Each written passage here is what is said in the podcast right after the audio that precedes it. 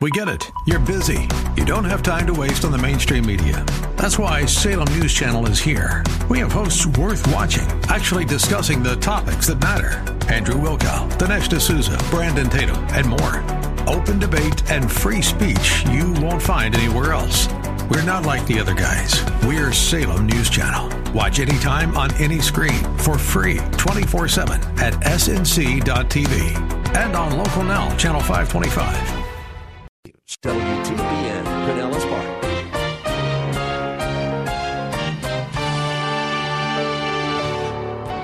And the problem with so many of us is that we walk by sight and not by faith. See, Elijah's got to learn this. You don't stand in the midst of, of hundreds of false prophets without knowing that the Word of God is true. And you believe the Word of God, and that's what we need if we're to have a, a public, effective ministry. How much do you trust the Bible to actually be the Word of God? Do you waffle around certain passages that you don't understand? It's easy to say, we believe the Bible is the inspired Word of God, but to really apply it to life situations is a different matter. Welcome to Verse by Verse, a daily Bible class with Pastor Steve Kreloff of Lakeside Community Chapel in Clearwater, Florida. Today we are in part three of the message Graduate School at Zarephath as we continue looking at the life and times of the Old Testament prophet Elijah. Open your Bible to 1 Kings chapter 17 as Pastor Steve leads us in this lesson on faith. Now we move from humility, now we move into the lesson on faith. See, now Elijah is faced with a situation in which he must either choose to believe God or believe the circumstances. And this is all part of God's training. So we move from humility to the lesson on faith. Look at verse 13 and 14. Now, I, real, I would have responded by probably being depressed, but not Elijah. He said in verse 13, Then Elijah said to her, Don't fear. Go. Do as you've said, but make me a little bread cake from it first, and bring it out to me, and afterwards you may make one for yourself and for your son. You say, well, isn't he selfish? No. No, he's not. He's uh, because God says he's going to take care of him. And look at verse 14. For thus says the Lord God of Israel. This is why you're to do it, woman. This is what he's saying. The bowl of flour shall not be exhausted, nor shall the jar of oil be empty, until the day that the Lord sends rain on the face of the earth. The prophet spoke with such boldness because he believed the word of God. Listen, Elijah didn't look at the circumstances like I would have. Elijah didn't look at the circumstances around him. He trusted God's promise that he would sustain him. God said, I'm going to provide for you by a poor widow. And Elijah, in essence, is saying, I believe the word of the Lord, in spite of what things look like. And the problem with so many of us is that we walk by sight and not by faith. See, Elijah's got to learn this. You don't stand in the midst of, of hundreds of false prophets without knowing that the Word of God is true. And you believe the Word of God. And that's what we need if we're to have a, a public, effective ministry. See, we're not to go through life just reacting to our environment. That's what so many of us do. We react to our environment, environment rather than depending on the Word of God. If we're around nervous people, we get nervous. We react to that. We're around critical people, we get critical. We're around fearful people, we get fearful. We're just being influenced by our environment, but not Elijah. He was in the company of a fearful, panic stricken woman. Elijah was not the prettiest sight, you must understand. His lips were probably cracked. He was called, he'll be called in chapter 18, uh, a hairy man. Uh, maybe it's chapter 19, a hairy man. He was a unique looking individual. Must have been fearful to this woman. Also, she's got a little boy. He needs to eat. She needs to eat. She was afraid. And Elijah says, Don't be afraid. Why? Why wasn't Elijah afraid? Because his faith was in the Word of God, not circumstances. See, this is how God prepares us for that unique ministry he has for us. He puts us in situations where we have to make a choice between believing His Word or believing what we see. And this is how faith is developed through a series of, of challenges and choices. It's, it's just a matter of making the right choices. See, faith is a growing thing. And God puts us in a variety of circumstances to develop that faith. And once you, once you have a lesson here. He gives you another one here, another one here. Elijah had by the brook. Every day had to trust God to bring in the food by the ravens and that the brook would, would flow with water. He's learned one lesson there, but now it becomes a little more difficult. A starving widow. And God does that with you and He does that with me. The, the, the lessons become a little more difficult. Faith becomes a, a little more difficult. God doesn't set you out in a hard test to begin with. Just a little bit at a time, a little bit at a time. It says, walk by faith, walk by faith. And the deeper you go with the Lord, the deeper the tests become and the lessons become. How does that apply to us? You know, there are some of you who are discouraged concerning your ministry. You're involved in, in a ministry. Uh, God's put something on your heart in accord with His Word. And all you can see is the circumstances. You need to go back to that time where the Lord really put that on your heart. You need to remember His direction. You need to remember that still small voice of God as He, as He impressed upon your spirit what He wanted you to do, and then you just do it. Regardless of how bad things look, regardless of how discouraged the circumstances might get you, you need to, re, you need to remember that you focus on, on Christ, on His Word, and not on circumstances. Circumstances will absolutely depress you. They will absolutely defeat you. But this is how God teaches us to trust His Word. And I thank God for the difficulties that I've had in my ministry. Short ministry, but uh, filled with difficulties. And I'm sure that's true of anyone in the pastorate. But I thank God for that because they've helped me to rely on His Word rather than circumstances. And I, I remember in the very early days of my ministry really getting rattled by circumstances. Uh, occasionally that still happens, but I see and I'm encouraged that it doesn't happen as much. Because I'm learning to trust the Word of God and not what I see or what I don't see. See, otherwise you'll be constantly discouraged by sight. Faith looks at God who controls everything not the circumstances. And when you believe God's word, what do you do? You act upon it. You act upon it. And that's what Elijah did. He said, don't panic. Make me some bread first, then make some for you and your son. And she listened to him.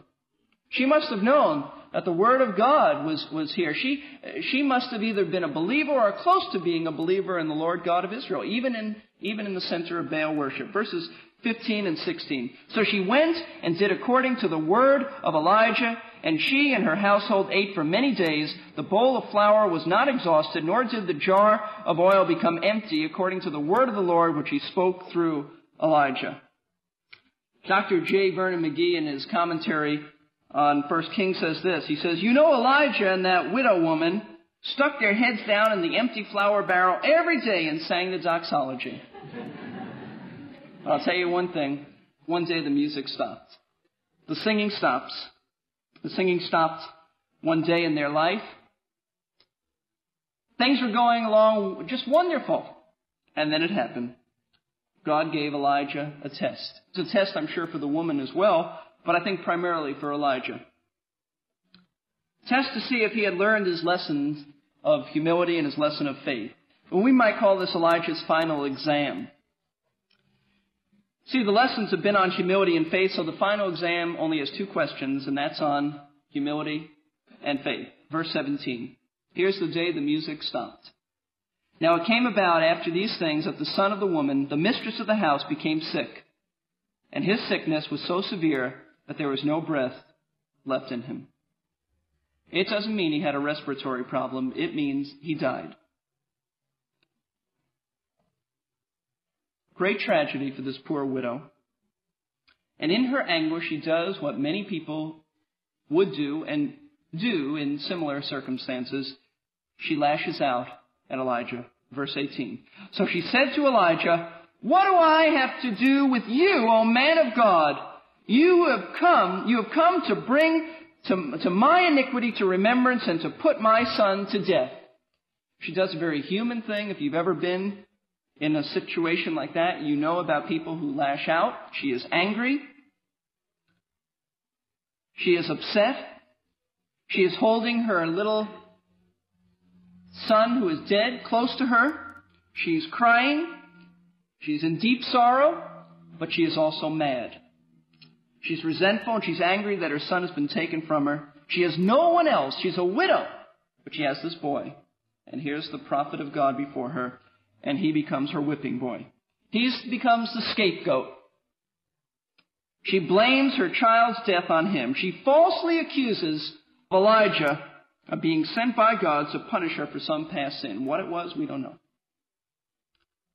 Now Elijah is faced with a test. Is he going to defend himself? Or is he going to protect the reputation of God? You see, in, in saying, Oh man of God, she is really indicting the Lord on being a cruel God. What's Elijah going to do? I'll tell you what I would have done. Well, this is not the spiritual thing to do, but I probably in that situation would have said, Do you know who you're talking to? I said, Well, you know who you're talking to? Yeah, and you don't know what you're talking about.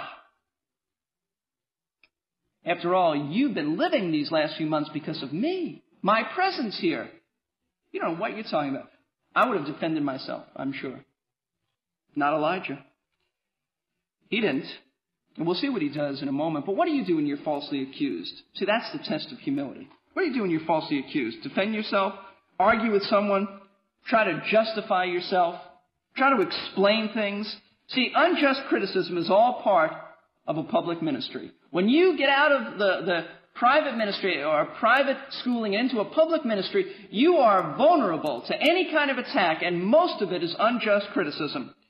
And if you spend your time defending yourself, it all, it's only evidence that your pride has been hurt and wounded, and you just aren't humble enough to just walk away and, and defend God rather than yourself.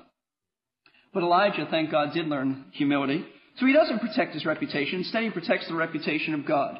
She only sees God as one who has taken her child in death, not as the one who has graciously been providing for her all this time. Elijah is concerned only for the reputation of the Lord God of Israel, not his own. So here's what he does. Look at verses 19 through 21.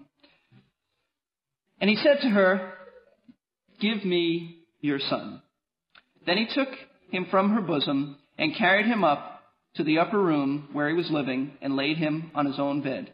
And he called to the Lord and said, O Lord my God, hast thou also brought calamity to the widow with whom I am staying by causing her son to die? Then he stretched himself upon the child three times and called to the Lord and said, O Lord my God, I pray thee, let this child's life return to him. What a picture of humility. I don't know if you realize this, but in the law of Moses, specifically Leviticus 21, 1 through 4, God said that the corpse of strangers shouldn't be touched, only by relatives, not by strangers. But in touching this boy's dead body, Elijah was humbly indicating to the widow his love and his concern for her and her son, in spite of the fact that she had just falsely accused him. This is a great picture of gentleness. It's a great picture of humility. It says, I don't care what you say about me. I'll touch this boy. It's the only relatives were to do that. Elijah puts his pride aside and he physically touches the body of this dead boy. Great act of humility. And, and he does it to let the widow know that the God of Israel is one who loves that boy, loves who, one who cares for that boy, and one who is good. The very heart of God is good. Not cruel, but good. Now it's time for Elijah's second test on his final exam, and one flows right into the other. Picture of humility. What's he going to do? Defend himself? But he doesn't. Verse 21, we read that three times he laid himself out on that boy. Why three times? I don't know. I don't know. But I would imagine that, and not more than imagine, I know this to be the case, that God put it on his heart. God laid it upon Elijah's heart to do this. He stretched himself out on that dead corpse and he prayed. Verse 21, O Lord my God, I pray thee let this child's life return to him. And it must have happened that it didn't return. And he got up. And he must have paced around the prophet's room. And he, and he stretched himself out again. And he prayed, Lord, let the boy's life return. And it didn't. But he believed God because God had put it on his heart. And he got up again. He did it a third time. And the Bible says the life was returned. Verse 22, And the Lord heard the voice of Elijah, and the life of the child returned to him, and he revived. So why is this? such a great lesson, a test of faith. Listen, in all of the Word of God, before this time, there has never been any record of God raising the dead to life. This is the first time ever that it's happened. Elijah doesn't, doesn't understand about the resurrection of Christ.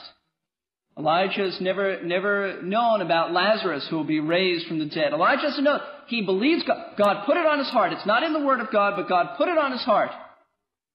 And he believed God. You know, this has to link up with what James says in James chapter 5. We usually speak of James as being, or, or of Elijah as only praying that rain uh, would not come. But James 5 says, And the prayer offered in faith will restore the one who is sick, and the Lord will raise him up, and if he has committed sins, they'll be forgiven him. James is talking about a unique situation for somebody who's sick. But then he says, Therefore confess your sins one to another, pray for one another so that you may be healed. The effective prayer of a righteous man can accomplish much. And then he mentions Elijah, and I believe you have to link that together. Elijah's prayer was a prayer of faith. You think you have a hard time believing God for something. Here's a little dead boy. And you don't have anything in the record of the Word of God which says God's going to do it, but he believed God. God who provided for him by the brook and who provided for him with the meal could take care of this dead boy. He's passed the test. What an act of faith. Asking for something that hadn't been previously recorded in all of human history, something that was new for mankind. And God answered his prayer. And with it, you know what happened? God was glorified and he was honored. Look at verse 23. Elijah took the child, brought him down from the upper room into the house, and gave him to his mother. And Elijah said, See, your son is alive. He didn't say, Look what I've done. See, your son is alive. And the woman said to Elijah, Now I know that you are a man of God and that the word of the Lord is in your mouth that, that's in your mouth is true. And in the Hebrew language, it's now I know beyond any question that you're really a man of God. No questions. Elijah passed his final exam with flying colors, and the result was that this Gentile woman either became a believer in the Lord God of Israel, or her faith was deepened and matured as a result of Elijah's ministry. Now don't, don't go yet. We'll be finished soon. I want you to turn to Hebrews chapter 11. You say, how can you say that the woman now became a believer? Maybe she just recognized that, that Elijah was a man of God. Well, Hebrews chapter 11, little verse that's tucked away in the end of your New Testament says this. This, chapter 11 is God's hall of fame for heroes, heroes of the faith, men and women who believe God. Verse 35 says this. Women received back their dead by resurrection. Women received back their dead by resurrection. There is no question who he's referring to. He's referring to this case, and he's referring to a case where Elisha, who takes his place, will have an opportunity to raise someone back from the dead. What are we saying? Elijah's faith became contagious. Maybe that woman heard him praying. Maybe he explained what he was going to do. I don't know. But somehow, in all of her anguish, she believed. By faith, she received her son back. His faith, Elijah's faith, became contagious and his ministry had a profound impact on her, which is obvious when she calls him a man of God. That doesn't mean you just follow the Lord uh, in, in the sense of believing. That means you experientially live out the truths that you say you believe. You're a man of God. You represent God. You're the servant, he's the master. Now, what do we say from this? Let me put this together. Before you and I can have an effective public ministry, you've got to prove the genuineness of your testimony to those closest to you. That's right. Elijah did. She recognized him as a man of God, and she believed. That doesn't mean everybody you're close to is going to believe, but they need to recognize the genuineness of your testimony, whether they agree with it or not. Those closest to you must see you as a woman of God, as a man of God. Before you ever can have a public, effective ministry, God's going to train you in private, and he's going to let people observe you. If your testimony can't stand up under their daily observation, it won't stand up in public. If those closest to you don't see you as a man or a woman of God, then you don't have much of a ministry. That doesn't mean they're going to think you're perfect. They're not. They're going to see you with all your faults, but they're going to see you. They need to see you as one who has integrity, one who has the intent of doing what's right. Before you can take on the Ahabs and the Jezebels and the false prophets of this world, the Lord has to crush you and He has to refine you and test you by those who know you best. I wonder if you're passing that test. Those in your family, those at work, what do they see in you? You want to have a public ministry? Let the Lord use those around you and the circumstances to crush you and refine you. Elijah passes. Passes with flying colors. He gets an A plus from me, which really doesn't matter what I give him. It's really what, what's important is what the Lord gives him. Now he's ready to face his ministry. He's graduated from Bible school. He's graduated from seminary. He's ready to take on his ministry. How about you? Have you learned lessons? Have you learned humility? What's, what's your, what's your life? Do you need the, more in teaching about humility? More teaching about faith? Listen, God wants to use you greatly. I assure you that in the authority of the Word of God. Let Him mold you. Don't fight Him. God resists the proud, but gives grace to the humble. Humble yourself under the mighty hand of God. Let Him use you. Let Him use other people to crush you. Learn lessons of faith. Don't look at the circumstances. Look to the Word of God and believe it. And I say this, if you don't know Christ as your Savior, the two lessons of humility and faith come together at salvation. Because Jesus said, unless you become like a little child, you cannot enter the kingdom of God. You must admit your need for Christ, and you must trust Him as the one who died for your sins. Let's bow for prayer. I don't know where you're at in your life, but God does. Is He crushing you?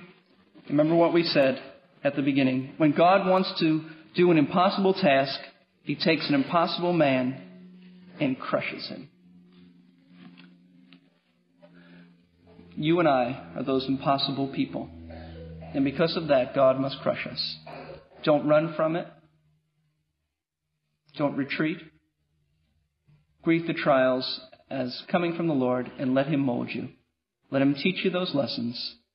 And He'll use you in such a way that it's exceedingly above all that we could think or ask. And dear friend, if you don't know Christ, I invite you to come up after the service, speak to one of our counselors, and get some direction on how you can put your trust in the Savior. Father, pray that you'll use this. We thank you for the graduate school that we've been able to sit in on. We thank you for the lessons you've taught Elijah so many years ago, and we thank you that it's so relevant for us. You're teaching us these things day by day. Lord, help us individually to learn humility, to learn that we're nothing. Lord, help us to trust your word, not circumstances, not what we see or what we don't see, not the results, but to trust your word. And Lord, we recognize when that final exam comes, help us to pass. May those around us, Father, those closest to us recognize that we are men and women of God. Certainly not perfect, but men and women who desire with all of our hearts to submit and follow the Lord Jesus Christ in humility and in faith. Pray this in His name. Amen. Thank you for joining us in today's class. If we can be of any further help, please don't hesitate to call or email us. The phone number is 727 239 0306. Our email address is contact at versebyverseradio.org. And our website is versebyverseradio, all one word, .org. You can download today's study there or any of the hundreds of messages available to you free of charge. You may order a single CD or cassette with the entire message on it when you contact us. Today's study is from the message Graduate School at Zarephath. The entire series of eight messages on Elijah can also be yours. Ask for the series on Elijah from 1 Kings 17. If the Lord burdens you to help support this ministry financially, we would love to hear from you. Contributions can be made by phone on the website or by mail.